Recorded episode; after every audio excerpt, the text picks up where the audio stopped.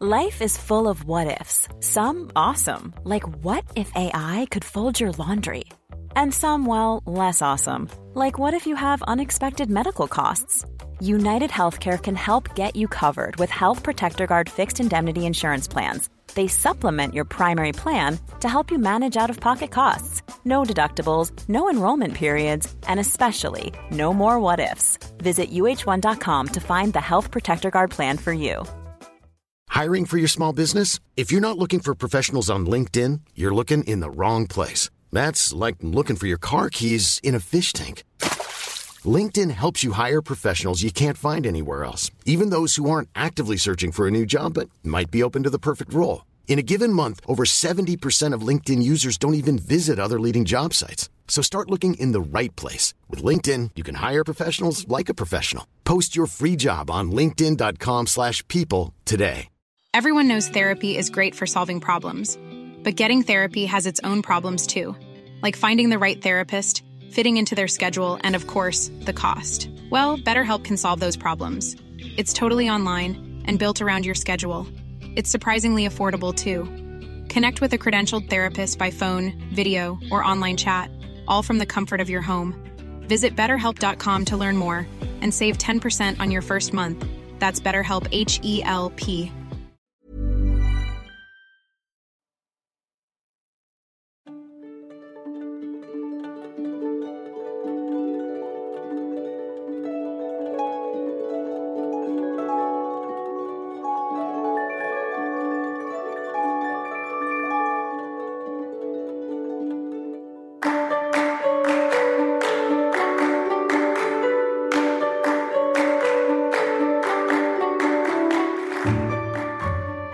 سلام.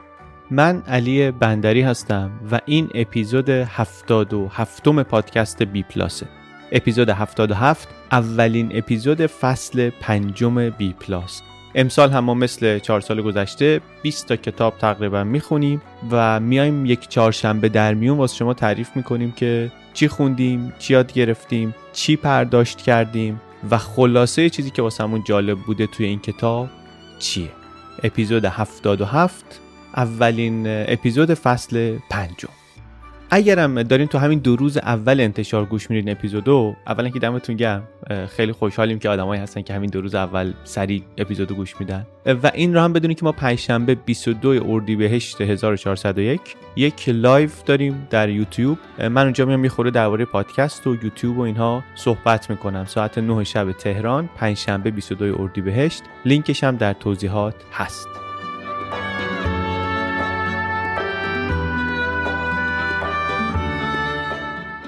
اما کتاب این اپیزود. موضوع چیه؟ داستان چیه؟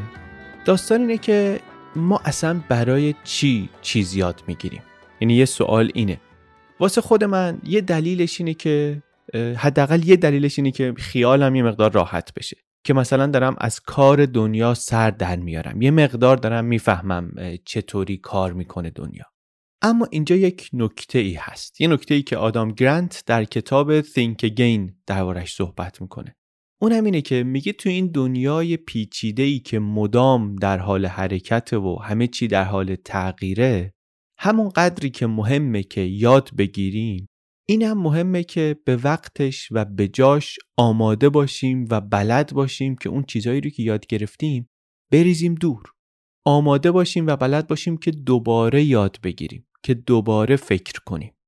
از یک چابکی فکری حرف می‌زنه که برای من خیلی جالب بود خیلی مفید بود و خیلی هم هیجان زدم که اون چیزی رو که ازش فهمیدم برای شما هم تعریف کنم.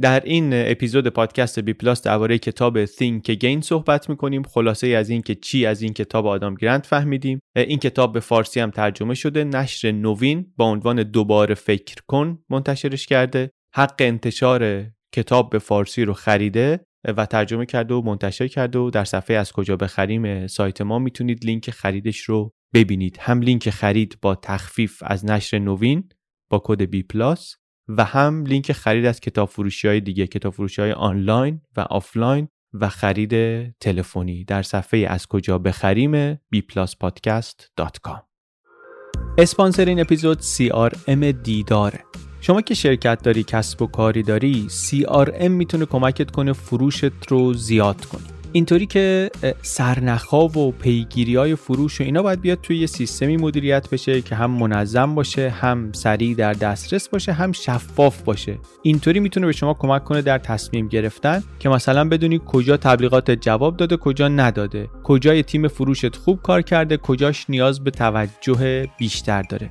واسه اینه که CRM لازم داری. CRM دیدار خیلی خیلی ساده است. تلفنی نیم ساعته بهتون آموزش میدن و تمام. بعدش هم کنارتون هستن. سه ماه بعدم میان ببینن فروشتون زیاد شده یا نه. اگه نشده باشه کمکتون می‌کنن که ببینین گیر کار کجاست. اینطوری متعهد هستند به افزایش قطعی فروش شما.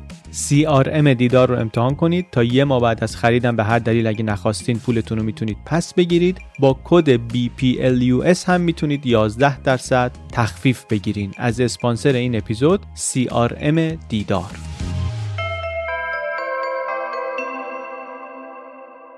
من خیلی وقتا به این فکر می‌کنم که چطوریه که بعضیا بهتر از من فکر می‌کنن. خودم دوست دارم از رو دست آدمای موفق از رو دست اونایی که تونستن یه کاری رو بکنن نگاه کنم. قبلا دوست نداشتم. فکر می‌کردم کار سبکیه کار چیپیه. موضوع سطح پایینیه واسه مطالعه. اینکه بری ببینی مثلا بقیه چی کار کردن. علم که نیست که. ولی الان اینطوری راستش فکر نمی‌کنم. الان انقدر کار هست که می‌خوام بکنم و نمی‌تونم بکنم. انقدر کار هست که تلاش کردم بکنم و دیدم که نتونستم بکنم. که نگاه هم به اون آدمایی که تونستن و آدمایی که می‌تونن این کارا رو بعضیاشو بکنن خیلی با تحسین بیشتریه. و از اون طرف هم نگاه هم به اینا با این امیده که کاش بتونم یه چیزی ازشون یاد بگیرم. بالاخره اینا تونستن یه کاری رو که من نتونستم اینا تونستن. یکی از این زمینه ها هم فکر کردنه. خیلی به این فکر می‌کنم که چطوریه که بعضیا از من بهتر فکر می‌کنن. من چی کار می‌تونم بکنم که به خوبی اونها فکر کنم؟ مسئله مسئله هوش فقط اینطوریه که هرچی باهوشتر باشی می‌تونی مثلا مسئله های پیچیده تری رو حل کنی سریعتر می‌تونی مسئله حل کنی. آیا اینه فقط؟ و اگر اینه اصلا هوش چیه؟ هوش معمولا ما میگیم توانایی فکر کردنه و توانایی یاد گرفتنه. حالا سوال من اینه که آیا اونی که بهتر فکر می‌کنه همیشه به خاطر اینی که باهوشتره؟ شاید اینطوری باشه واقعا. شاید باشه. اما فقط این نیست. همش این نیست. آدمهای باهوشی آدمهای خیلی خیلی باهوشی هستند که بد فکر می‌کنن. اصلا بذار یه جور دیگه بگم. یه توانایی هست که خیلی مهمه. انقدر مهمه که اگه شما اینو نداشته باشی هرچی باهوشتر باشی ممکنه که احتمال اشتباه کردنت هم بیشتر بشه. یک توانایی یک مهارتی که در این دنیای پرآشوبی که ما توش هستیم از خود هوشم برامون مهمتره. موضوع این کتاب این مهارت است. این کتاب درباره مهارت بازنگری و تجدید نظر کردن و دوباره یاد گرفتنه. موضوعش همینه. چطوری می‌تونیم بهتر و موفقتر در نظراتمون تجدید نظر کنیم بازنگری کنیم؟ چطوری می‌تونیم چیزهایی رو که یاد گرفتیم رها کنیم و چیزهای درستتر یا مفیدتر یاد بگیریم که مدام در یک چاله تکراری نیفتیم؟ کتاب حرفش اینه میگه فکر کن فرمان خیلی خوبیه ولی فرمان کافی نیست. فرمان مهمتر از نظر آدام گرانت نویسنده این کتاب اینه که دوباره فکر کن. این کتاب درباره دوباره فکر کردنه درباره بازنگری کردنه. دوباره فکر کردن یعنی توانایی تجدید نظر داشتن اینکه بتونیم نظرمون رو عوض کنیم. دیدیم مثلا تو امتحانات تستی معمولا میگن اگر وقت اضافه داشتی بر نگرد بی هوا جوابای قبلی تو عوض کنی. حواستو خوب جمع کن تو این مرحله خیلی احتیاط کن. انگار دارن میگن بچسب به فکر اولیت عوض می‌خوای بکنی ممکنه بخوای ابرو رو درست کنی چشمش هم بزنی کور کنی. حالا این کتاب میگه تحقیقات اینو نمیگه ها. میگه که در 33 تا تحقیق جداگانه در تک تک اینها دیدن که وقتی کسی در جواب اولیش تجدید نظر می‌کنه در اغلب مواقع جواب از غلط به درست تغییر کرده. توی تحقیق میگه برگه های امتحانی 1500 تا دانش آموز رو بررسی کردن دنبال رد پاککنا گشتن. دیدم فقط یک چهارم تغییرها از درست به غلط بوده. نصف تغییرها از غلط به درست بوده. پس چرا ما نمی کنیم این کار رو گیر کار چیه که دستمون میلرزه نظرمون رو عوض کنیم؟ نه اینکه فقط تو امتحان تستی ها کلا تجدید نظر برامون سخته. زور میاد بهمون. مقاومت می‌کنیم. و حالا بجز اینکه چرا مقاومت می‌کنیم به چه قیمتی داریم مقاومت می‌کنیم؟ چی رو داریم از دست میدیم؟ کتاب درباره اینجور چیزاست و فکر آدم رو خیلی خیلی تحریک می‌کنه درباره اینجور چیزا. میگه که یه سری نظر و باور و اینا هست اینا دیگه جواب نمیدن ولی من و شما دو دستی بهشون چسبیدیم به دلایل مختلف. یه وقتی به خاطر اینکه می‌خوایم حرفمون دوتا نشه. یه وقتی به خاطر اینکه فکر می‌کنیم پایداری مهمه consistency مهمه پیوستگی مهمه. میگه ببین بیا برعکس کنیم. بیا ارزشامون رو عوض کنیم. فکر می‌کردیم اینا مهمه. بیا فکر کنیم انعطاف پذیری ارزشه. بیا فکر کنیم اونی که مهمه حقیقت جویه اونی که مهمه کنجکاوی داشتن اصلا. اینا رو بکنیم ارزش به جای اون consistency و پیوستگی و پایداری و اینجور چیزا. بعد ببینیم با یه همچین تغییری چه وزنه هایی از پامون وا میشه ادعاش اینه که خیلی وزنه ها باز میشه. خیلی وزنه ها باز میشه. چطوری؟ حالا توضیح میدم. قبل از اینکه ولی بریم تو حرفش این رو بدونیم. خودش هم میگه که این فقط واسه کار و زندگی حرفه‌ای نیست. میگه این حرفا این دعوت به این طرز فکر تازه هنر تجدید نظر کردن این واسه همه جا خوبه. واسه کارت خوبه واسه شادکامی در زندگی هم خوبه. میگه دوباره فکر کردن به ما کمک می‌کنه که اولا واسه مشکلات قدیمیمون راه حلای تازه پیدا کنیم بعدم واسه مشکلات تازهمون فقط اکتفا نکنیم بره اون راه حل قدیمی. اینا جفتش مهمه. هم در سطح فردی مهمه هم در روابط کاری و خانوادگیمون مهمه هم در گروه و در اجتماع و سمون مهمه. واقعا هم ایده ایده قشنگیه. برا همین کتاب حالا پیشنهاد میشه قطعا. ولی اینجا من دوست دارم که یه خوردی به شما توضیح بدم که نویسنده آقای آدام گرانت چطوری می‌خواد ما رو قانع کنه؟ چطوری می‌خواد این ایدهش رو به ما بفروشه؟ توضیح بده. اول ولی یه خورده قصه بگیم. اسپانسر این اپیزود فلایتیو که 6 سالیه که هست و خدمات سفر ارائه میده. پرواز و هتل. هم در ایران هم خارج. شما چه دبی بخوای بری چه استانبول چه شرق آسیا بخوای بری چه آمریکای جنوبی چه آفریقا می‌تونی از فلایتیو پرواز و هتل بگیری. با توجه به جا قیمت یا امکانات هرچی که برات مهمه هتل تو انتخاب می‌کنی و می‌گیری و همینجا هم به تومن پولش رو میدی و رزرو می‌کنی و تمام.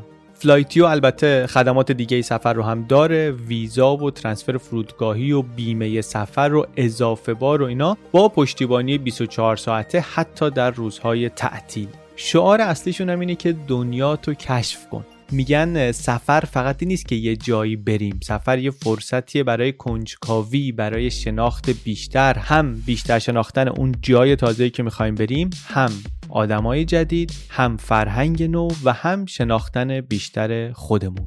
اسپانسر این اپیزود فلایتیو. گفتیم اول یکم می‌خوایم قصه بگیم. قصه یک آدم باهوش و موفقی به نام آقای مایک لازاردیس ایشون خوشفکر، باهوش، مبدع، نوآور چی اضافه کرده به دنیا؟ بلکبری. بلکبری اولین موبایلی بود که باهاش می‌تونستی ایمیل چک کنی. قبل از اون موبایل اسمس می‌زدی تماس می‌گرفتی. بلکبری آمد، دنیا متحول شد، مایک هم موفق شد و ثروتمند شد و از اون باهوشایی بود ولی ایشون که خیلی خوب بلد بود فکر کنه ولی تجدید نظر بلد نبود. واسه همینم وقتی آمدن بهش گفتن استاد خسته نباشی ترکوندی دیگه رسیدی تهش. الان وقتشه که یه تجدید نظری بکنی. الان وقتشه که به این موبایل قشنگت یه مرورگرم اضافه کنی که آدما بتونن برن تو اینترنت بچرخن با موبایلشون. گفت نه. حواسمون هست داریم درباره کی حرف می‌زنیم دیگه؟ قبل از آیفون قبل از smart phone موبایل همه یه سری کار ثابت می‌کردن که اصلا اینترنت و ایمیل و اینا توش نبود. بعد بلکبری یه موبایلی بود که باهاش می‌تونستی ایمیل بزنی. کیبورد داشت دکمه داشت قشنگ و همه این اداری شرکتی ها داشتنش عاشقش هم بودن. نصف بازار smart phone دنیا هم دستش بود. ولی این آدم خوشفکر و باهوش که یه همچین چیزی رو به دنیا اضافه کرده بود سفت وایساده بود و با این پیشنهاد اضافه کردن مرورگر که بتونی با موبایل تو اینترنت هم بری مخالفت می‌کرد. سفت و سخت معتقد بود که نه آدما یه وسیله می‌خوان که تماس بگیرن باهاش و ایمیل چک کنن. کامپیوتر نمی‌خواد کسی یک کامپیوتر بذاره تو جیبش.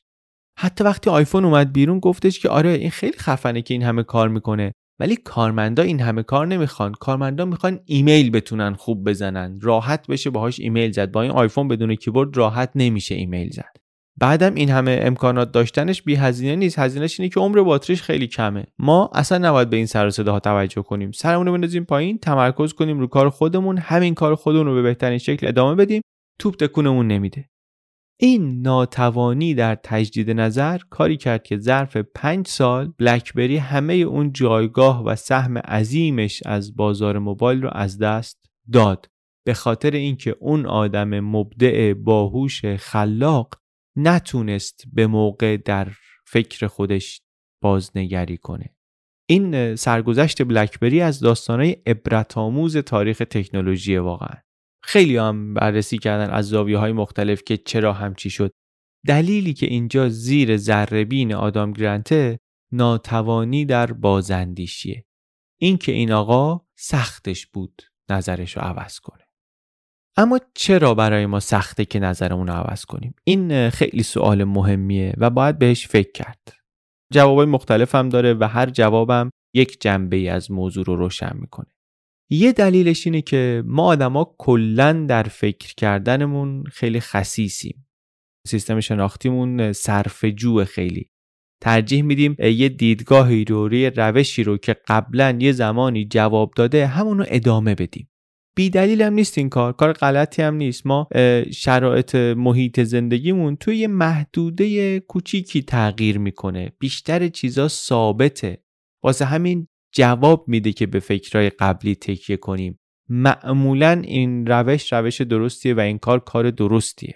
واسه همینم میچسبیم به تفکراتمون و نظرمون رو سخت عوض می‌کنیم. یه دلیلش اینه.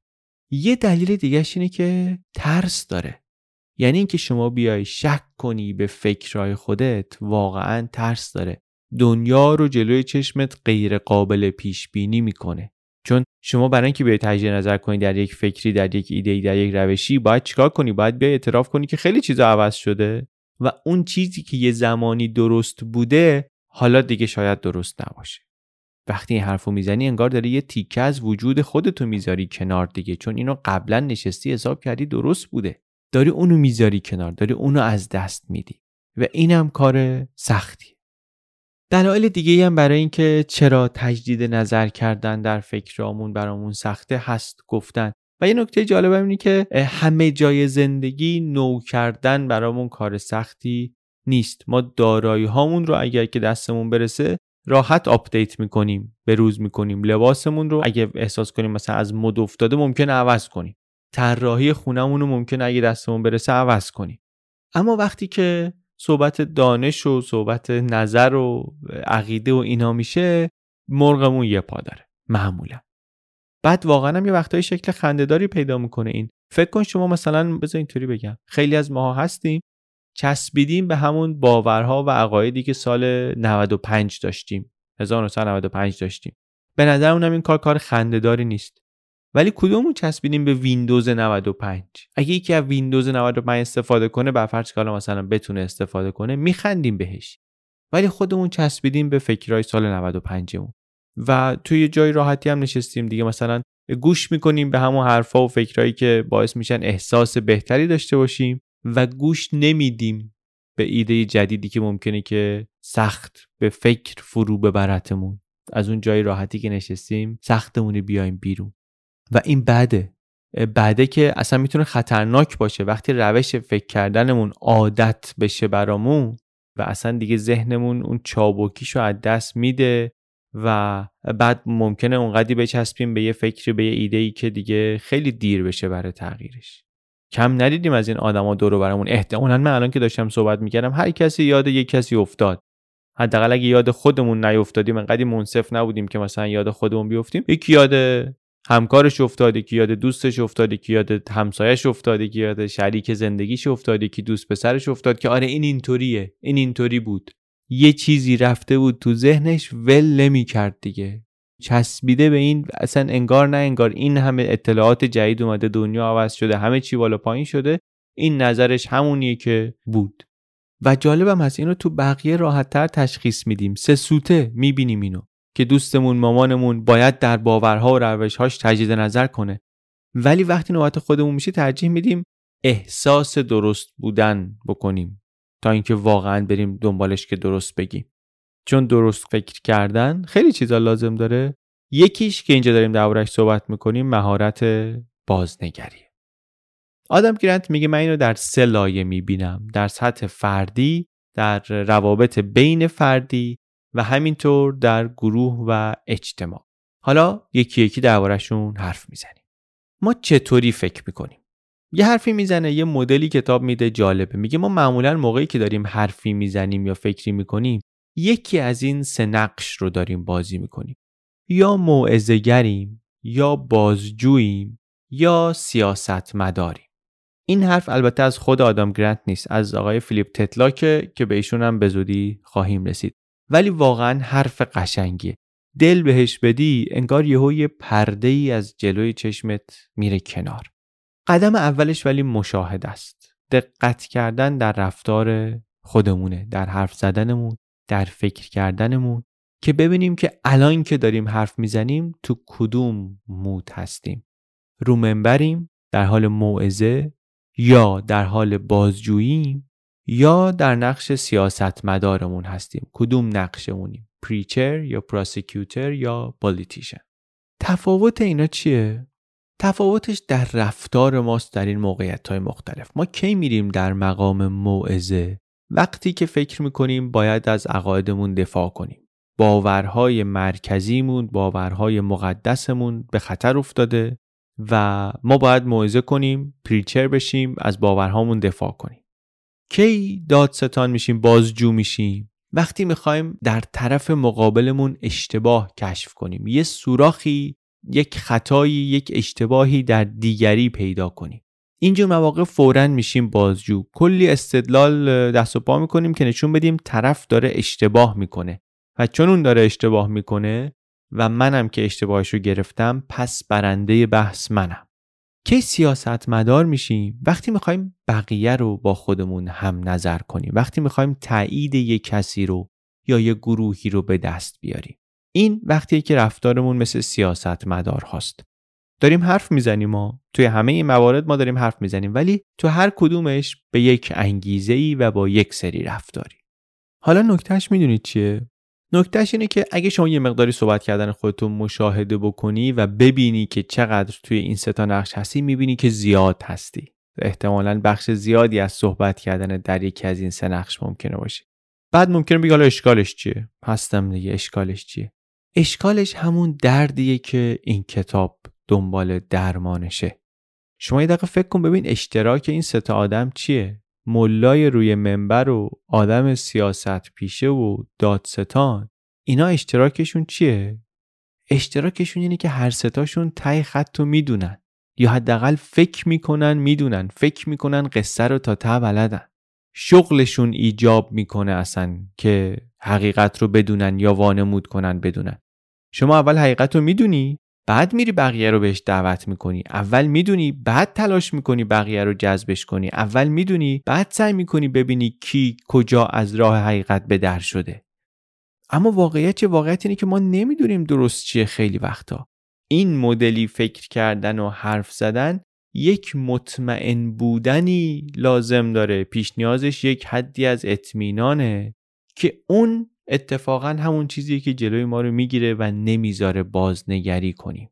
نمی‌ذاره تجدید نظر کنیم. چون خیلی سفتیم. اگه سفت نبودیم که رومنبر نمی‌رفتیم بازجو نمی‌شدیم سیاست مدار نمی‌شدیم. این یکی از اولین درسای مهم این کتاب بود واسه من. اینکه حواسمون رو جمع کنیم ببینیم در هر لحظه ای ما توی کدوم یکی از این مدل‌ها داریم حرف می‌زنیم و رفتار می‌کنیم. اگه توی یکی از اینا هستیم پیش نیازش حواسمون باشه یه اطمینان خیلی بالاییه. و اون اطمینان بالا خیلی ما رو صفر می‌کنه نمی‌ذاره تجدید نظر کنی. در حالی که این کتاب داره بهمون میگه اگه بخوای بهتر فکر کنی باید بتونی هی دوباره فکر کنی هی بازنگری کنی.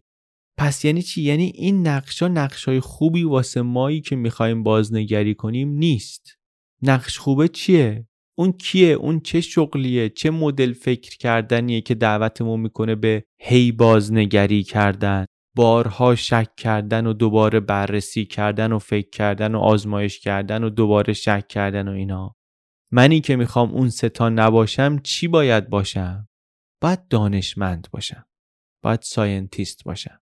دانشمند نه به معنی کسی که همه دانش ها رو داره. scientist باشم. جوینده دانش باشم دانشجو باشم جوینده و جویای دانش باشم. یه حرف خیلی قشنگ کتاب اینه.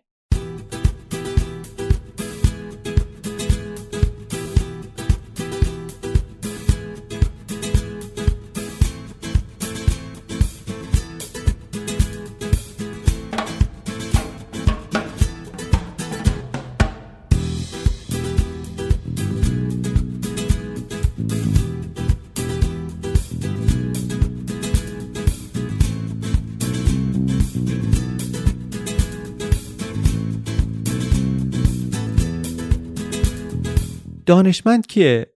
دانشمند طبیعتا اونی نیست که روپوش سفید پوشیده مثلا تو آزمایشگاهه. دانشمند بودن یک مدلی از فکر کردنه. شما اگر دانشمندی فکر کردن ابزار بنیادی کارته. به شما پول میدن که مدام حواست باشه که محدودیت های فکرتو پیدا کنی. از شما انتظار میره که به اون چیزایی که می‌دونی شک کنی درباره چیزایی که نمی‌دونی کنجکاو باشی. و بعد بر اساس اطلاعات جدید هی دیدگاه تو به روز کنی. و دانشمند بودن اینطوری که داریم ازش صحبت می‌کنیم مشخصه دیگه. یک شغل نیست. یک مدل ذهنیه. یک حالت فکر کردنه که کاملا متفاوت با موعظه‌گر بودن یا بازجو بودن یا کار سیاسی کردن. ما وقتی میریم تو مود دانشمند شدن داریم دنبال حقیقت میگردیم.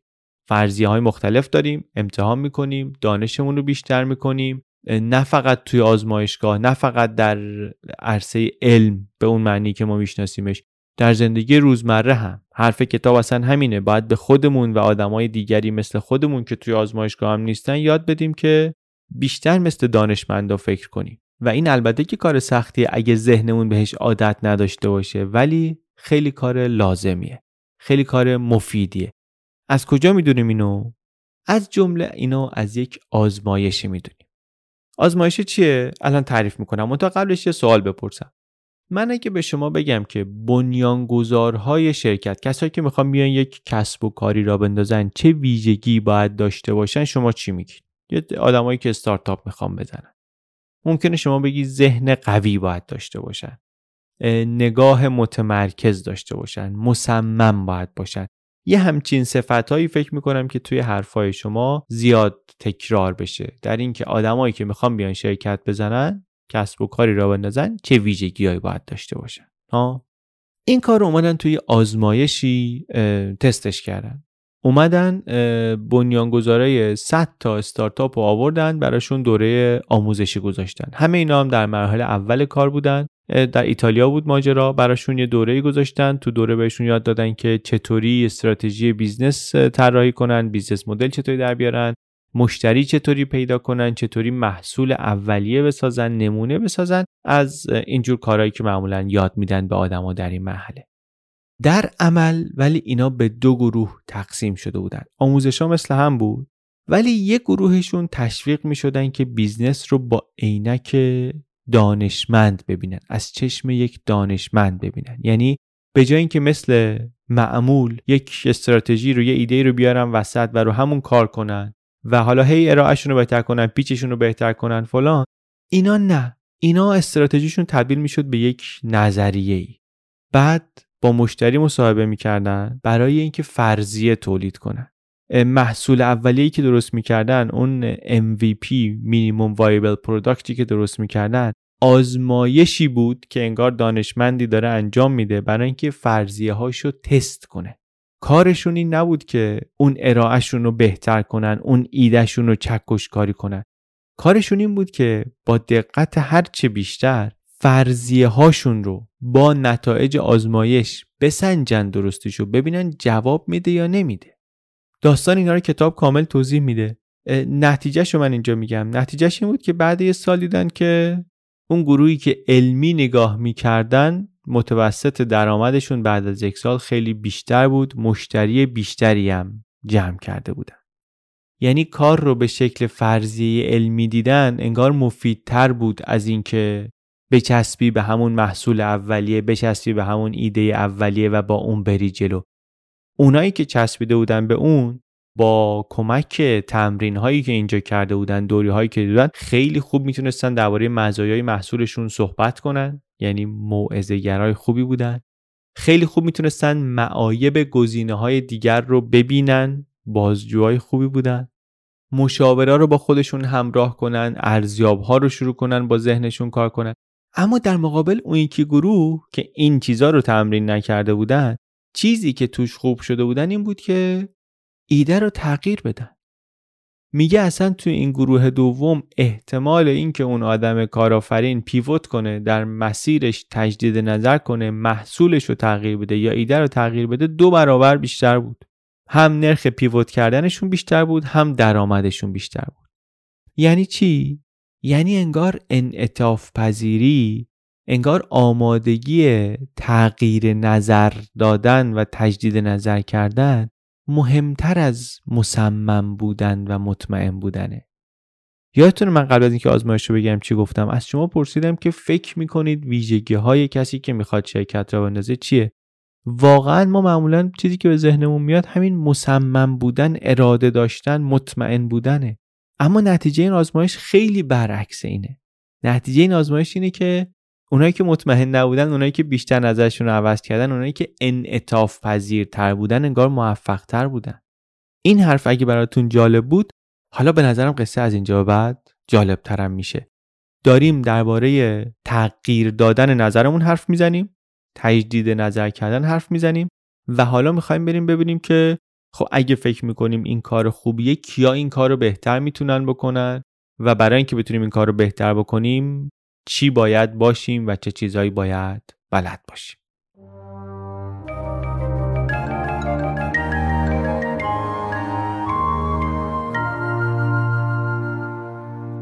خب گفتیم که به نظر می‌رسه که طبق آزمایشی که در ایتالیا انجام شد حتی برای کسی که داره کسب و کاری راه میندازه مهمتر از این که خیلی مصمم باشه و بتونه خوب ارائه بده و بتونه نظر بقیه رو خوب جلب کنه و اینا اینی که بتونه منعطف پذیر باشه بتونه نظر خودش رو سریعتر و راحتتر تغییر بده. حالا حرف عجیب می‌دونید چیه؟ اینه که اینطوری نیست که ما هرچی باهوشتر باشیم می‌تونیم بهتر فکر کنیم. یعنی چی؟ یعنی قدرت فکری لزوما تضمین کننده چابکی فکری نیست. مهم نیست شما قدرت فکرت چقدره. وقتی شما آمادگی تغییر نظر نداری دیگه خیلی مهم نیست قدرت فکرت چقدره. چون در خیلی از موارد و مواقع شما باید نظرت رو عوض کنی. ولی وقتی این میل رو نداری اصلا اینا رو نمی‌بینی. کتاب در واقع میگه بدتر از این قصه. میگه تحقیق نشون میده که هرچی نمره آیکیو بالاتر باشه احتمال اینکه آدم گرفتار کلیشه ها بشه بیشتر میشه. چرا؟ چون زودتر می‌تونه الگوها رو تشخیص بده. خیلی حرف عجیبیه. The smarter they are the harder they fail. یعنی چی؟ یعنی شما اگه ریاضیت خوب باشه می‌تونی بهتر داده ها رو بررسی کنی؟ جواب اینه که بله و نه. چرا بله؟ چون اگه داده ها درباره یک موضوعی باشه که ربطی به کار و نظر و عقیده شما نداشته باشه و شما هم ریاضیت خیلی خوب باشه احتمالا خیلی خوب می‌تونی بررسیشون کنی. اما اگر داده ها مربوط باشه یه به یه موضوعی که شما برات مهم باشه از نظر ایدئولوژیک فکر کن برات مهمه یا از نظر احساسی خیلی قوی باهاش درگیری مثلا فکر کن شما طرفدار آزادی اسلحه. آزادی اسلحه یه موضوع مهمیه برای آمریکا دیگه یک موضوعی که توش دو قطبی میشن. حالا شما کار تمینی که با داده ها کار کنی ریاضیاتت هم خیلی خوبه اصلا بهترین آدم هم هستی در این کار. اون وقت اگه داده هایی که ببینی نشون بده آزادی اسلحه مثلا در افزایش قتل مؤثره در حالی که شما طرفدار آزادی اسلحه هستی خودت طول می‌کشه که شما بتونی این داده رو بپذیری. بیشتر میشه که شما توی این عیب و ایراد پیدا کنی. و برعکسش هم هست. اگر موافق چیزی باشی که داده ها دارن بهت نشون میدن احتمال بیشتری داره که خطاهاش رو نبینی اشتباهاش رو نبینی. چرا اینطوری میشه؟ به خاطر یه سری سوگیری هایی چند تا از گرفت و گیرهای ذهنی ما دست به دست هم میدن اینجا. و یه همچین بلایی سر ما میارن. سوگیری مقبولیت داریم desirability bias داریم. آدم چیزی رو که با به طبعش باشه راحت تر میپذیره کانفرمیشن بایاس داریم. آدم فقط شواهدی رو می‌بینه که نظرش رو تایید می‌کنن. یا اصلا اثر دانین کروگر داریم که خیلی هم چیز عجیب با مزه اینکه آدما معمولا اون جایی که چیزی نمی‌دونن نظرشون هم قرص و محکمتره. خیلی اینم خیلی مورد واقعا جالب و عجیبیه. یه تحقیق اصلی داشتن این آقای دانینگ و کروگر. تست می‌کردن ولی قبل از این که تستشون کنن بهشون می‌گفتن که خب فکر می‌کنی شما چقدر در این زمینه مهارت داری یا تسلط داری؟ مثلا در دستور زبان. مثلا شوخ تبعید فکر می‌کنی چه امتیازی داره؟ در استدلال منطقی فکر می‌کنی چه نمره ای داری؟ و بعد یه سری سوالایی میذاشتن یه سری تسکایی میذاشتن جلوشون متناظر با اون کارها. و نتیجه عجیب این که هرچی نمره آدما پایین تر بود نمره که به خودشون داده بودن بالاتر بود. هرچی انگار ما در یه زمینه ای جاهلتر باشیم تعطیلتر باشیم خودمون رو دست بالاتر می‌گیریم.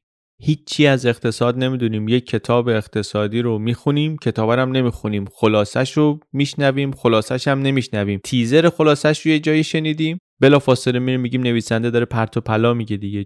چون حرفش که من با هفت واسطه اینجا شنیدم با اون اولین و خامترین برداشتی که در ذهن ناوارد من بوده جور در نمی آمده. دیگه الان هر کسی احتمالا بسیار بسیار مثال درباره این تو ذهن خودش داره خیلی از مثال هم در واقع درباره خودمونه منتها چشممون به اونا هم بسته است اصلا حواسمون نیست نویسنده میگه اگر فکر می‌کنید در یک زمینه بیشتر از متوسط آدما می‌دونین احتمالش کم نیست که اتفاقا از اون چیزی که فکر می‌کنین هم کمتر بدونین. خود آقای دانینگ می‌گفت اولین قانون باشگاه دانینگ کروگر اینه که خودت هم خبر نداری که تو هم تو باشگاه دانینگ کروگری و باز ممکنه شما الان اینا رو بشنوی بگی که من که از این سوگیری ها ندارم. اینم یکی از معمولترین و مهمترین سوگیری ها و خطاهای شناختی. سوگیری من سوگیری ندارمه. I'm not biased bias این. فکر می‌کنیم نه نه نه. اینها درسته که بعضی از آدما اینطوری ولی من فکرهای من نظرهای من بر اساس مطالعه شکل گرفته. من بررسی کردم شواهد رو بررسی کردم. این خطاها هست. آدمای دیگه گرفتارش میشن. ولی من نه. از این قصه نیست. اینا هستن همه جا. اینا تو ذهن همه ما هستن. اینکه من بدونم اسم این سوگیری ها رو باعث نمیشه که من از اینها در امان باشم. اینکه من لیست همه اینا رو زده باشم کنار میزم هر روز صبح بهشون نگاه کنم دلیلی نیست که من بگم که من این سوگیری ها رو ندارم. اینها ممکنه توی فکر کردن ما همیشه باشه و بر همینم با بعضی وقتا تکراری هم که شده اینا رو تذکر میدیم. به خاطر اینکه یادمون بیفته که وقتی مخصوصا میریم توی جایگاه موعظه‌گر یا بازجو یا سیاستمدار این سوگیری هم اون لابلا هستن و دارن به ذهن ما جهت میدن. چه اسمشون رو بدونیم چه ندونیم. برگردیم سراغ دانشمند و مثل دانشمند فکر کردن.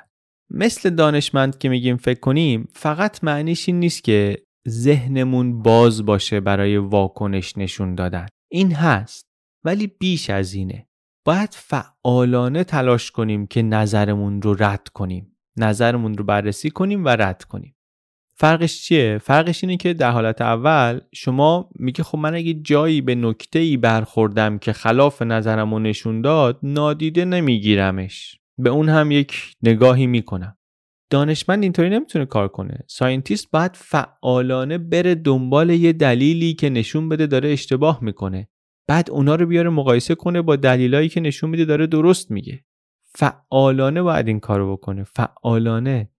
برای همینی که کتاب انقدر تاکید داره روی این نقش دانشمند. میگه این کار رو شما در دانشمند می‌تونی ببینی و ازش انتظار داشته باشی. از موعظه‌گر کسی انتظار تغییر نظر نداره. اصلا تغییر نظر موعظه‌گر ممکنه معنی ضعف داشته باشه. بازجو اگه اجازه بده طرف مقابلش قانعش کنه که خود شکست خورده تقریبا. اما دانشمند اگر بفهمه اشتباه کرده و بره مسیر جدید یعنی یک قدم به سمت حقیقت نزدیکتر شده. سیاستمدار اگه تغییر بده نظرشون میگن حزب باده. اما دانشمند وقتی نظرش رو عوض کنه یعنی یه قدم به حقیقت نزدیکتر شده. ما هم میپذیریم از دانشمند که آره منطق قوی تری دیده شواهد بیشتری دیده مثلا رفته سراغ این نظر جدید. بر همینه که انقدر کتاب تاکید داره روی اینکه این نقش دانشمند رو برای خودمون ورداریم تمرینش کنیم و فعالانه اینو درونیش کنیم. حالا بیایم به یه چیز دیگه نگاه کنیم. ما اول گفتیم که یک نیاز واقعی و دائمی داریم به اینکه تجدید نظر کنیم و بازنگری کنیم. بعد گفتیم یه دلایلی هست که نمی‌ذاره ما تجدید نظر کنیم.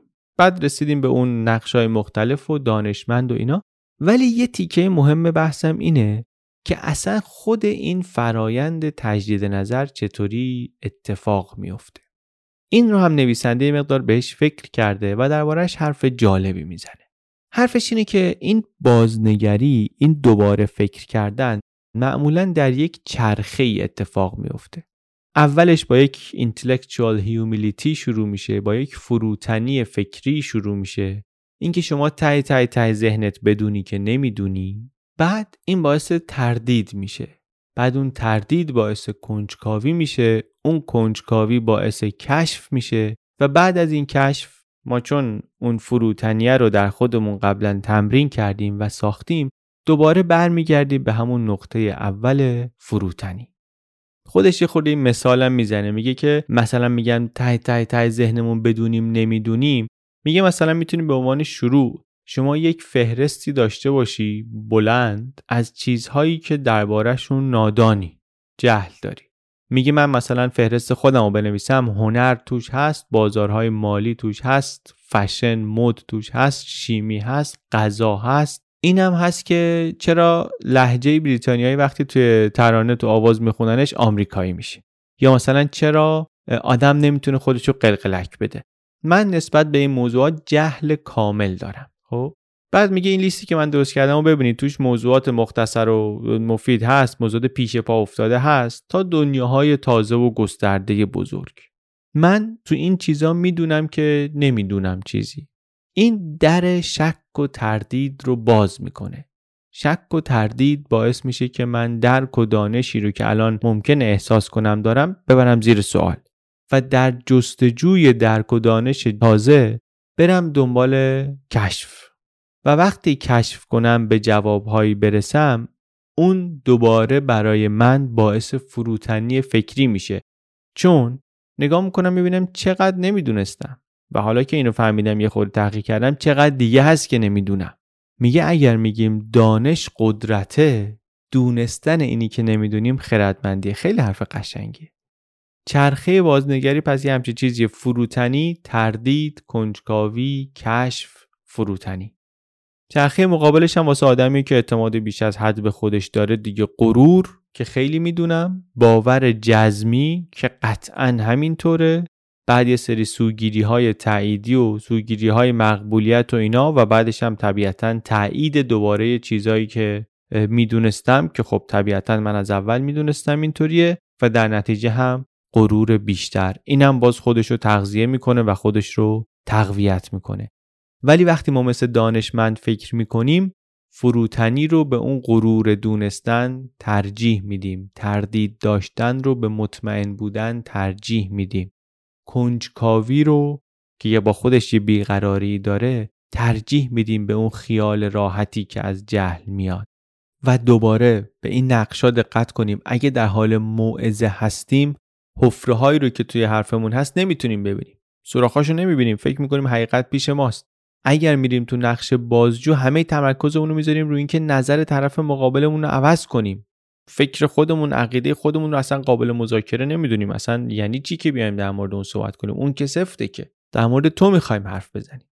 یا وقتی میریم در قالب سیاست مدار هر چیزی رو هر کسی رو که نظرش به نفع نظر ما نیست نادیده می‌گیریم. رد می‌کنیم.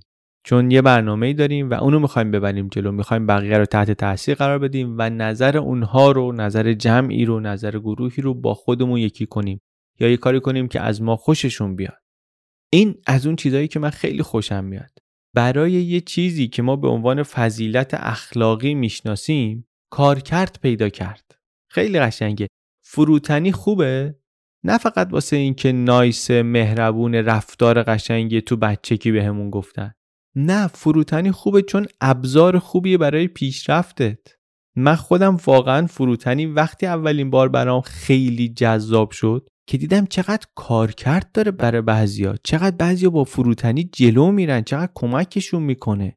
چقدر باعث میشه بیشتر یاد بگیرن. واقعا من دفعه اولی که اینو در آدمای دیدم همینطوری حیرون موندم. گفتم اه ببین با تواضع به خرج دادن طرف چقدر رفت جلو. اینم داره همچین کاری می‌کنه.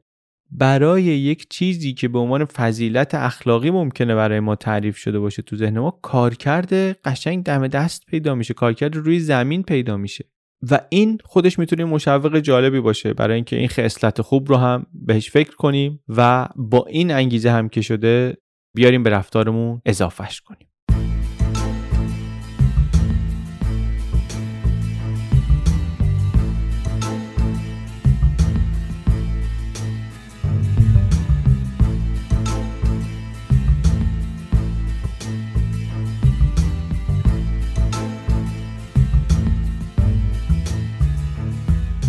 دیگه چی میگه کتاب؟ خیلی حرفای جالبش واقعا خیلی زیاده به نظرم. یه حرف جالب دیگه اینه که میگه آدما وقتی در یک وضعیت سخت و پیچیده ای هستن که ممکنه اونجا هم نیاز زیادی به تجدید نظر و دوباره فکر کردن داشته باشن چه کارهایی ممکنه ازشون سر بزنه؟ آدمایی که نمی‌خوان تجدید نظر کنن. یه نمودار کشیده تو کتابش اعصاب خورد کن ترین حرفایی که آدما به جای اینکه نظرشون رو عوض کنن می‌زنن. میگن که اون کاری که تو میگی اینجا جواب نمیده. حرفای شما درسته ولی به درد اینجا نمی‌خوره. یا تجربه من اینو نشون نمیده. ما قبلا اینجا این کارا رو کردیم تجربه من نشون میده که این اینطوری نیست. یا اینکه نه این چیزی که شما میگی زیادی پیچیده است. زیادی پیچیده است. زیاد بهش فکر نکنی. و از همشون معمولتر چیزی که احتمالا بیشتر از همه بهانه های دیگه یا جواب های دیگه شنیده میشه این که ما همیشه اینطوری کار کردیم. من همیشه روشم اینطوری بوده. اینا خلاصه جوابایی که شما ممکنه از آدما بشنوی وقتی بهشون بگی که بزرگوار یک تجدید نظری مثلا لازمه بکنی. ممکنه که هر کدوم این جوابا رو به شما بدن. اما حواسمون پرت نشه. لازمه این که این مهارت تجدید نظر و دوباره فکر کردن در ما شکل بگیره اون سیکله برای اینکه شروع بشه قدم اولش فروتنی فکریه. اینکه تصویری که من از خودم در ذهن خودم دارم اونی نیست که همیشه درست میگه. نه من اون آدمم که همیشه دنبال پیدا کردن جواب درسته. من اون آدمم که همیشه دنبال یاد گرفتنه. این خیلی فرق می‌کنه.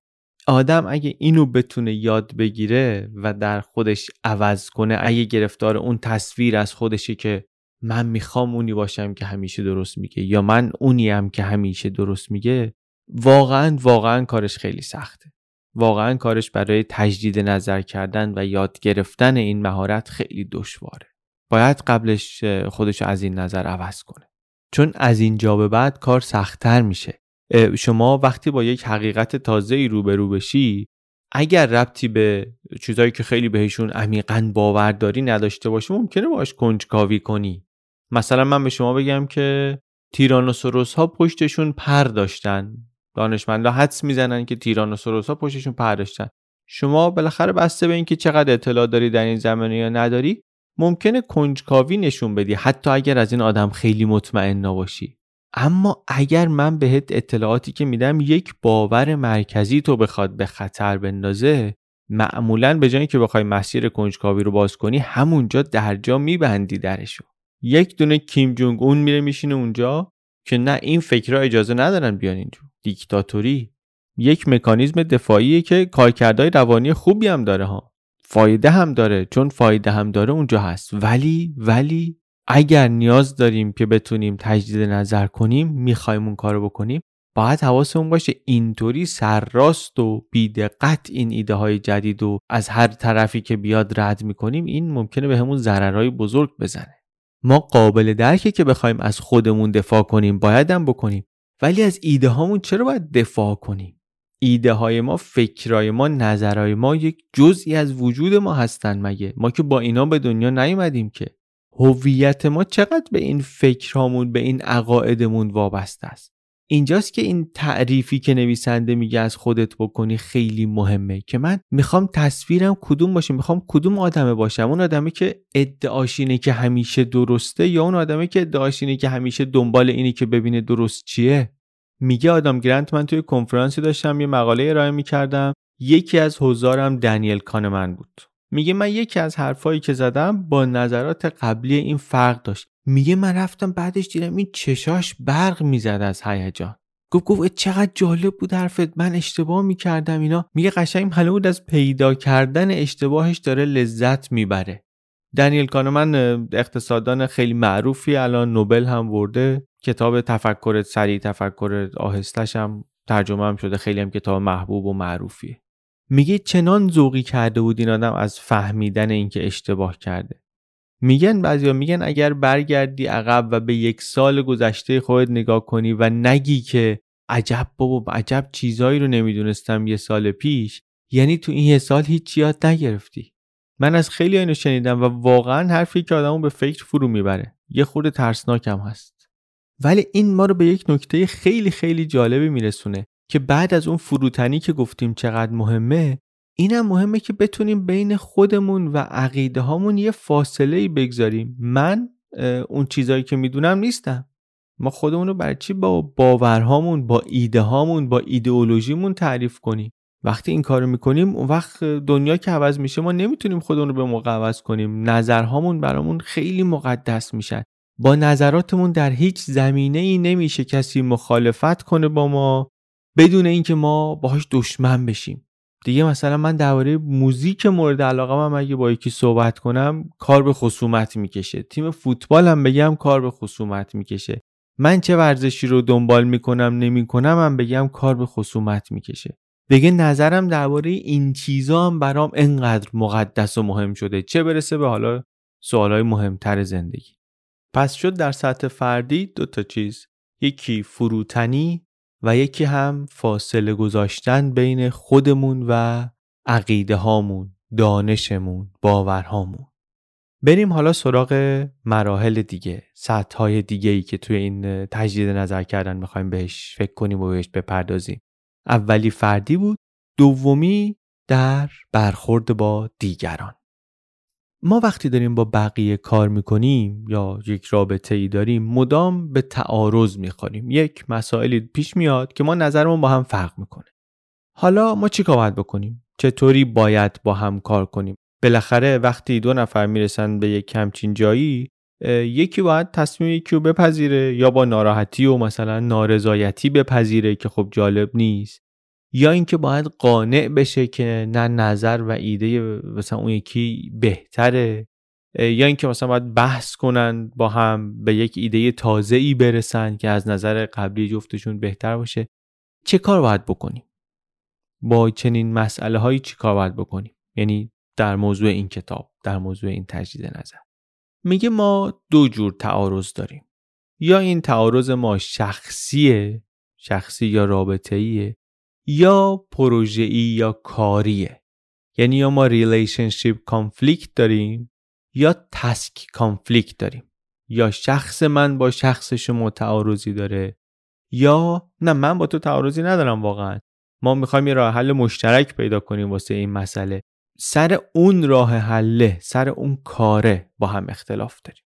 این دوتا تعارض نتیجه هاشون هم با هم فرق می‌کنن. یعنی چی پیامدشون متفاوته؟ یعنی تعارض شخصی تعارض رابطه ای واسه کار واسه پیشرفت کار موفقیت تیم خوب نیست. ولی تعارض کاری خوبه. اصلا تعارض نداشتن میگه هماهنگی نیست. معنی تعارض نداشتن هارمونی نیست. معنیش رکوده. اینجا هم درباره یک مطالعه هایی صحبت می‌کنه که چه آزمایشی کردن هم به همچین نتیجه رسیدن. ولی جالبه. میگه تعارض وقتی شخصی میشه جلوی دوباره فکر کردن رو می‌گیره. دو طرف هر کدوم هم هویتشون رو گره زدن به این نظرشون. برای همین مسئلهشون دیگه این نیست که مثلا راه حل پیدا کنن باید برنده بشن.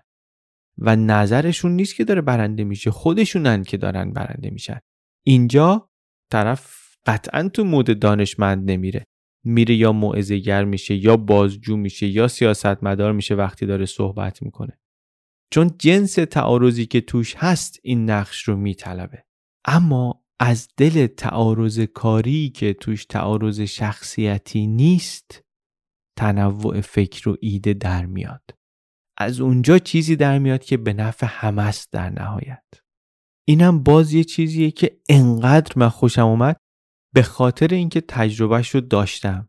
که اگر بتونه تیمی تعارضهای کاری رو از شخصی جدا کنه تعارضهای کاری رو حفظ کنه ولی خالصشون کنه از تعارضهای شخصی جدا کنه اینا رو از هم چقدر می‌تونه بره جلوتر؟ و تیمی که برعکس درگیری های کاریش تبدیل بشه به درگیری ها و اختلاف های شخصی بین آدم ها واقعا واقعا هیچ جا نمی‌تونه بره. خیلی خیلی دست و پاش بسته میشه برای بهتر شدن. و پیشرفت کردن. اینم خیلی مهمه چون برای اینکه توش بهتر بشیم باید مهارت یاد بگیریم به نام اختلاف سازنده. اینکه چطوری سازنده بحث کنیم. این چیزی هم هست که تو زندگی یاد نمی‌گیریم. واقعا یاد نمی‌گیریم. نویسنده میگه از همون اول بچگی هم مشکل ما شروع میشه. پدر مادر بحثشون رو می‌برن پشت در بسته اتاق می‌کنن که بچه ها تعارضشون رو نبینن مضطرب بشن. میگه تحقیقات نشون میده که عملکرد بچه ها یا رشد عاطفی بچه ها یا مهارت های اجتماعی بچه ها اینا با زیاد بحث کردن والدین کم نمیشه با بد بحث کردنشون کم میشه. مهم نیست چقدر بحث می‌کنن مهم اینه که چطور با هم بحث می‌کنن. چقدر با هم محترمانه رفتار می‌کنن. چطوری گوش میدن به همدیگه صدای همدیگه رو میشنون موقع صحبت کردن. ما واقعا بیشتر از کسایی چیز یاد می‌گیریم که دیدگاه ما رو به چالش بکشن. کسی که حرف ما رو همش تایید می‌کنه که چیزی یادمون نمیده که. واسه همینه که باید بدونیم تعارض بد نیست. از تعارض اجتناب کردن اخلاق نیکو داشتن نیست. وقتی شما با یه چیزی مخالفی و در برابرش سکوت می‌کنی یعنی ارزش دیدگاه خودتو داری میاری پایین. از اون بالاتر. اصلا به یک گفتگوی متمدنانه شما به اندازه کافی ارزش نمیدی. ارزش قائل نمیشی. یا ارزشش رو نمی‌بینی شاید. واقعا باز دوباره این هم در محیط کار خیلی مهمه. هم در زندگی شخصی دیگه. زندگی های شخصی ما هم پر از کار پر از تسکه. و همین تسک ها تعارضایی که توش به وجود میاد کارها تعارضایی که توش به وجود میاد می‌تونه تبدیل بشه به تعارض شخصی اگر حواسمون بهش نباشه. و اگر خیلی حواسمون باشه خیلی حواسمون جمع باشه و کارمون درست باشه واقعا تو زندگی شخصی و توی روابط شخصی هم می‌تونیم این تعارض شخصی رو از کاری و تسکی جدا کنیم. بسیار کال سختیه ولی اگر بشه اگر بشه خیلی خیلی خوبه. این رو هم نویسنده میگه یه راهش اینه که طرفین سعی کنن که تعارضه رو به شکل یک مناظره ببینن به شکل یک بحث ببینن این اختلاف نظر نبینن. وقتی اینطوری ببینن خب آماده هم هستن که نظرشون موشکافی بشه نظرها توش تغییر کنه. و اگه شما با من چنین رفتاری بکنی منم مشتاق میشم که نظرمو بهتر توضیح بدم. به جای اینکه حالا بخوام توی حرفا تن متلک به تو بدم مثلا دق دلی خالی کنم این وسط. کار سختیه ولی میگه که با تمرین و مداومت و اینها به دست میاد. مثل همون سر زدن با خطاهای شناختی. با اینا هم باید سر کله بزنیم و تمرین کنیم که بیان یک بخشی از سیستم فکری و رفتاریمون بشن.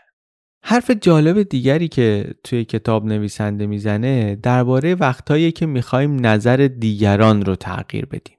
میگه خیلی وقتا ما در این کار موفق نمیشیم و نه تنها موفق نمیشیم بلکه یه کاری می‌کنیم که طرف به جای اینکه ذهنشو باز کنه اصلا کلا کرکره رو بده به پایین بره در یک موضع دفاعی یه جای سفتی بشینه یا بازجو یا موعظه‌گر یا سیاستمدار و دیگه اصلا نشه تکونش داد.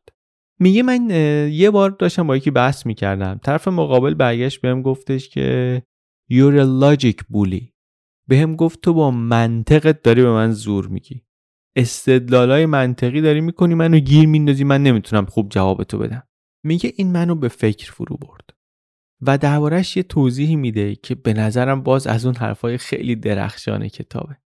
نکته چیه؟ نکته اینه که خب شما اگه به من بگی که نه قبول نیست تو تو این بحث با منطق منو بردی من ممکنه برگردم بگم خب اصلا بحث کردن همینه دیگه.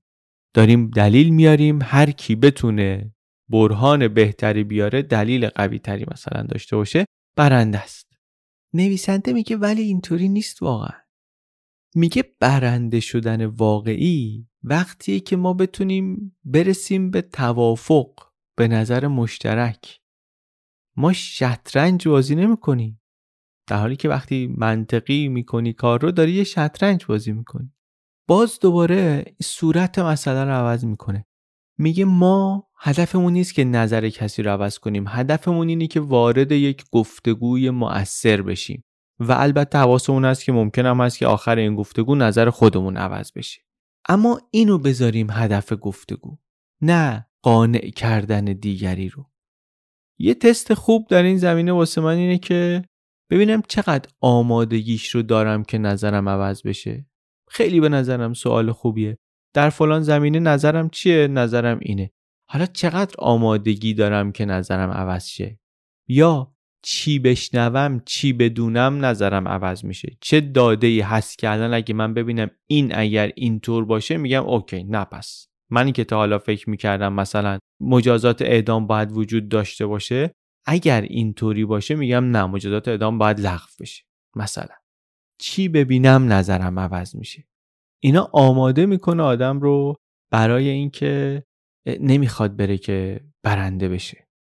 یک بحث خوب چون اصلا بحث خوب میگه مثل جنگ نیست. حتی مثل تناب کشی هم نیست که بخوای بکشی طرف تو مثلا حریف خودت. بیشتر شبیه رقصه. یه رقص بدا هست شما و یه نفر دیگه با همدیگه رفتین برقصین. اگر خیلی تلاش کنی کنترل کنی این رو شریکت هم ممکنه مقاومت کنه پارتنر رقصت مقاومت کنه و اصلا چیزی در نیادت توش. اما اگه بتونی حرکاتت رو باهاش هماهنگ کنی اونم اون وقت همین کار رو بکنه. احتمال اینکه بتونین هماهنگ بشین بارید و یه چیز قشنگی تحویل بدین خیلی بیشتر میشه. هدف بحث میگه خیلی وقتا باید مثل هدف رقص باشه.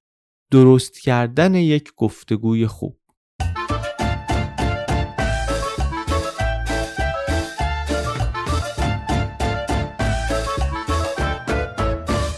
نویسنده درباره اینکه چطوری بحث کنیم اینا چند تا چیز داره چند تا توصیه عملی و اینا هم داره. چون به اون هسته اصلی کتاب مربوط نیست من دیگه وارد اونا نمیشم. ولی اونا هم نکته های جالبی به نظرم. توی کتاب ببینید اینا رو همه رو جمع می‌کنه اسمش رو می‌ذاره هنر شنیدن قانع کننده. یک بخشی از کتاب مفصل درباره این صحبت می‌کنه. و یه نکته مهمش هم اینه که شما اگه مدام تصویری که از خودت نشون میدی تصویر آدمیه که نظراتش غیر قابل تغییره شما شانسی نداره که نظر مخاطبتو عوض کنی. شما باید به من نشون بدی که کنجکاوی درباره موضع من واقعا کنجکاوی سوال داری. می‌خوای بدونی در چشمت این یک جنگ نیست در چشمت یک رقص یک سفر دو نفر است. آخرش می‌خواد به حقیقت نزدیک بشه. من باید اینا رو در رفتار تو ببینم. اگر نبینم تو هم واقعا شانسی در اینکه تغییری در من ایجاد کنی نخواهی داشت. حتی نویسنده میگه که قانع کردن عبارت درستی نیست. ما در بهترین حالت باید سعی کنیم کمک کنیم که نظرشون رو عوض کنن. و این فقط یه بازی با مزه بازی مثلا بهداشتی کردن جمله نیست کلام نیست. این یه جور دیگه دیدن موضوع هم هست واقعا. کمک می‌خوای بکنی که نظرش رو عوض کنه. در موضوعی که فکر می‌کنی واقعا مهمه که نظرش رو عوض کنه. یک مثال خیلی جالبی می‌زنه نویسنده درباره یکی دیگه از موضوعایی که جامعه آمریکا رو خیلی دو قطبی می‌کنه. مسئله واکسن. یک گروهی از مردم همیشه به واکسن و واکسن زدن شک داشتن. در سالهای اخیر زیاد شدن این گروه. انقدر زیاد شدن که این مقداری نگران کننده شد در آمریکا. و کار به جای رسید که الان در آمریکا برای اولین بار در این نیم قرن گذشته موارد ابتلا به سرخک داره میره بالا. قبلا ملت واکسن می‌زدن سرخک نبود. الان انگار واکسن نمی‌زنن سرخک زیاد شده و هر کارم می‌کنن جواب نمیده. آدم های بیشتر و بیشتری دارن با واکسن مشکل پیدا می‌کنن که حالا بعدا یه مقدارش رو سر کرونا هم دیدیم. اما داستان منحصر به کرونا نیست. اصلا با کرونا شروع نشده. داستانی که از مدت ها قبل شروع شده. و کم کم رسید به جایی که دولت آمریکا انقدر نگران شد یه جریمه های سنگینی اومد گذاشت یا حتی امتناع از واکسن رو یه جاهایی جرم تعریف کردن. مدرسه ها بعضی آمدن گفتن بچه ها واکسن نزده باشن ثبت نام نمی کنیم یا یه جاهایی گفتن بچه واکسن نزده تو فضای عمومی نمی‌تونه بیاد. بعد از اون بر مدام به مردم هم دارن اطلاعات میدن درباره واکسن زدن.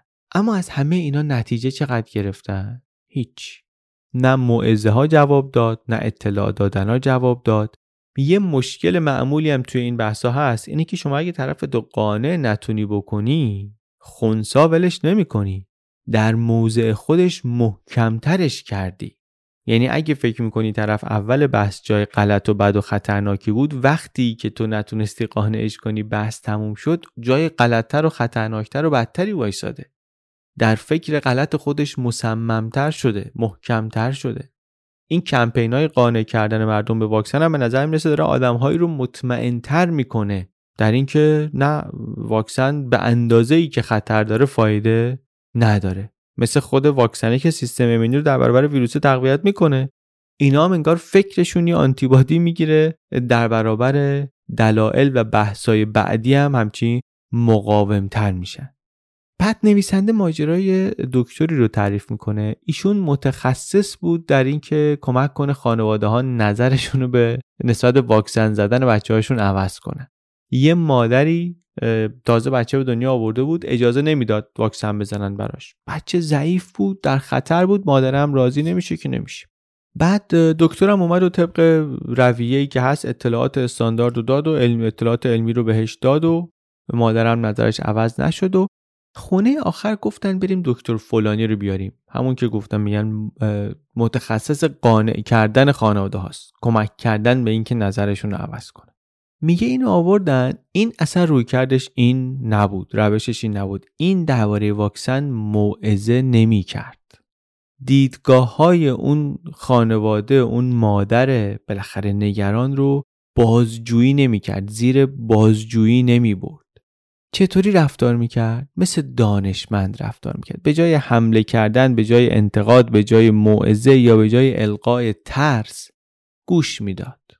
Motivational interviewing روشش همچین چیزی بود. مصاحبه انگیزشی. مغزش هم اینه که ما خیلی بعیده بتونیم نظر کسی رو عوض کنیم. واقعا خیلی بعیده بتونیم نظر کسی رو عوض کنیم. کاری که ممکنه بتونیم بکنیم اینه که بهشون کمک کنیم انگیزه پیدا کنن واسه تغییر. خودشون. خودشون. این motivational interview مصاحبه انگیزشی این با فروتنیه با کنجکاوی صحبت کردنه. هدفش هم نیست که به شما بگه چی کار بکنی. هدفش اینه که از این چرخه زیادی مطمئن بودنت بیای بیرون بقیه گزینه ها رو هم حاضر بشی ببینی. ببینی که چه احتمالات دیگری جلوت هست. من یه آینه بگیرم جلوت شما خودت رو رفتارت و باورهات رو بهتر ببینی. کاری که ایشون می‌کردم این بود. با خوب گوش دادن با سوالهای پایان باز پرسیدن به مادر نگفت باید بزنی. ازش پرسید چطور همچین تصمیمی گرفتی. بعد دقیق و خوب گوش داد بهش. نشون داد که منم می‌فهمم که تو نگران بچتی دلسوز بچتی سلامتی بچتو می‌خوای. گیج شدی با این اطلاعات متناقضی که جلوته. و میگه مجبورش هم نکرد که بزنه واکسن بزنه. گفت انتخاب با خودته ولی مادر آخرش بچه رو واکسن زد. گفت وقتی من دیدم این به تصمیم من داره احترام می‌ذاره به تلاش من احترام می‌ذاره این انقدر رو من اثر گذاشت که من رفتم بچه بزرگ من آوردم واکسن زد. چون این تاییده گوش اینا رو باز کرده بود که حرفای دکتر رو اطلاعات علمی که دفعه اول نبود میشینن قبلا هم شنیده بودن. ولی گوششون رو باز کرده بود اینا رو دوباره بشنون و فکر کنن بهش. دیگه حالت موعظه و بازجویی شدن و اینها توش نبود. خیلی اینم از حرفای بسیار بسیار به نظرم هیجان انگیز و آموزنده این کتاب بود و اینا واقعا یه بخش محدودی بود از راهنمایای نویسنده. بگذاریم بریم دیگه کم کم اپیزود رو تمام کنیم. بسیار کتاب جذابی بودیم برای من. و خیلی از این راهنمایی های تیکه تیکه در هم برای زندگی فردی زندگی شخصی و رابطه با خانواده و اینها و هم در کار کردن روش کار کردن مسیری که برای زندگی انتخاب می‌کنیم و شکلی که اون مسیر رو میریم در همه اینا برای من حرفای جالبی داشت و پیشنهاد می‌کنم که شما هم اگر این چیزها براتون مهمه ببینید کتاب رو واقعا. حرف قشنگش اینه که هوش فقط توانایی فکر کردن و یاد گرفتن نیست.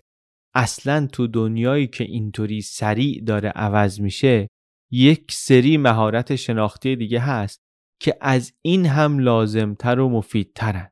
در دنیای پرتغییر امروز اتفاقا هوش زیاد می‌تونه باعث گرفتاری و اشتباه بیشتر بشه. ممکنه کورمون کنه به ناتوانایی هامون به محدودیت هامون اگر این مهارت نباشه. و اون مهارت چیه؟ مهارت تجدید نظر کردنه مهارت تغییر دادن نظرمونه. غلط بودن بد نیست اشتباه کردن درد نداره. اشتباه کردن حتی می‌تونه لذت بخشم باشه می‌تونه رهایی بخش باشه. اینی که بفهمی باورهای تو هویت تو نیستن. فکرای تو هویت تو نیستن. باور شما فکر شما ممکنه عوض بشه. باید عوض بشه. ترس نداره این. ذهن ما خوبه که انعطاف پذیر باشه. خوبه که بتونیم بازنگری کنیم. ممکنه اولش سخت باشه. باید یه مقدار تمرین کنیم. در قدم اول باید تمرین فروتنی کنیم. تمرین کنجکاوی کنیم. تمرین اعتراف به ندونستن کنیم تمرین تغییر نظر دادن کنیم و عادت کنیم به اینا و این جمله درخشان کتابم یادمون باشه که دانش اگر میگیم یعنی قدرت if knowledge is power knowing what we don't know is wisdom. دانش اگر یعنی قدرت خردمندی یعنی اینکه بدونیم چی رو نمی‌دونیم.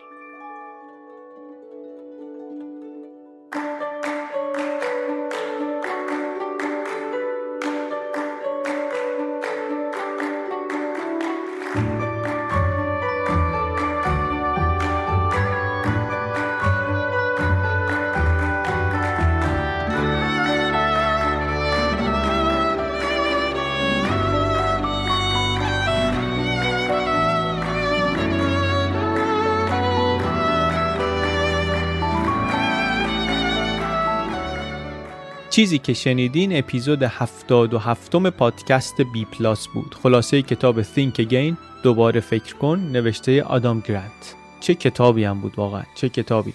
ترجمه فارسی کتاب نشر نوین منتشر کرده با خرید حقوقش از ناشر اصلی و با عنوان دوباره فکر کن منتشرش کرده. لینک های خریدش در از کجا بخریم bpluspodcast.com هست. هم برای خرید از سایت نشر نوین با 20 درصد تخفیف با کد BPLUS و هم لینک های کتاب فروشی های آنلاین و شماره تلفن از جاهایی که میشه تلفنی سفارش داد کتاب فروشی های آفلاین. همه در صفحه از کجا بخریم bpluspodcast.com هست. این اپیزود رو اپیزود 77 اپیزود اول فصل 5 من علی بندری به کمک عباس سیدین و نیما خالدی کیا و امید صدیق فر درست کردیم. موسیقی تیتراژش کار پیمان عرب زاده است. بقیه موسیقی ها هم از کتابخانه صوتی یوتیوب آمده. خیلی خوشحالیم که فصل پنجم رو هم تونستیم سر وقت شروع کنیم. این کار شدنی نبود و شدنی نیست ادامه دادنش اگر پشتیبانی ها و کمک های شما نباشه.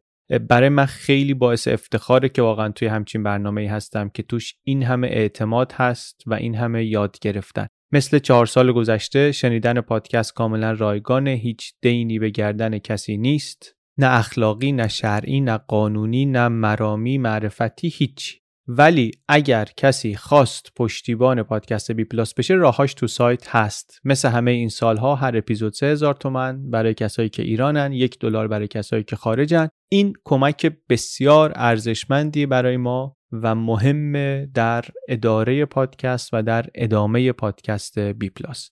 دمتون گرم که گوش می‌دید پادکست رو و پیشنهاد می‌دید و کتابا رو می‌خرین و درباره پادکست درباره موضوعی که اینجا میشنویم درباره نویسنده ها طرز فکر اینا با هم حرف می‌زنین. بعضی از نویسنده ها به فارسی چیزی ازشون نبود وقتی ما توی بی پلاس معرفیشون کردیم. الان کتاباشون توی بازار کتاب ایران پرفروش پر استقبال ترجمه هاش این خیلی برای ما جالبه خیلی خوشحال کننده است. قفسه های کتاب های بی پلاس کتاب های پیشنهادی بی پلاس توی کتاب فروشی ها خیلی قشنگه. استوری های اینستاگرامتون که دارین کار می‌کنین پادکست گوش میدین دارین ورزش می‌کنین پادکست گوش میدین اینا ماه واقعا. این گروه و جلسه های کتابخونی که می‌ذارین درباره کتاب های بی پلاس آنلاین ها دور همیایی که همینطوری حضوری همدیگه رو می‌بینید گروه های کتابخانی واقعا واقعا اینا خیلی قشنگه. دیدن اینها دونستن این اثرگذاری ها لذت این کار رو واسه ما بیشتر می‌کنه و بیشتر کیف می‌کنیم و ارادمون رو هم در ادامه دادنش مصممتر می‌کنه. دم شما گرم. ممنون از همه شما و ممنون از اسپانسرهای این اپیزود. CRM دیدار. و فلایتیو. و همچنین ممنون از نشر نوین که در این اپیزودم کنار ما بودن. ما یک چهارشنبه در میون خلاصه کتاب تعریف می‌کنیم در بی پلاس از پادکست های چنل بی. یوتیوب بی پلاس رو هم اگر ندیدین ببینید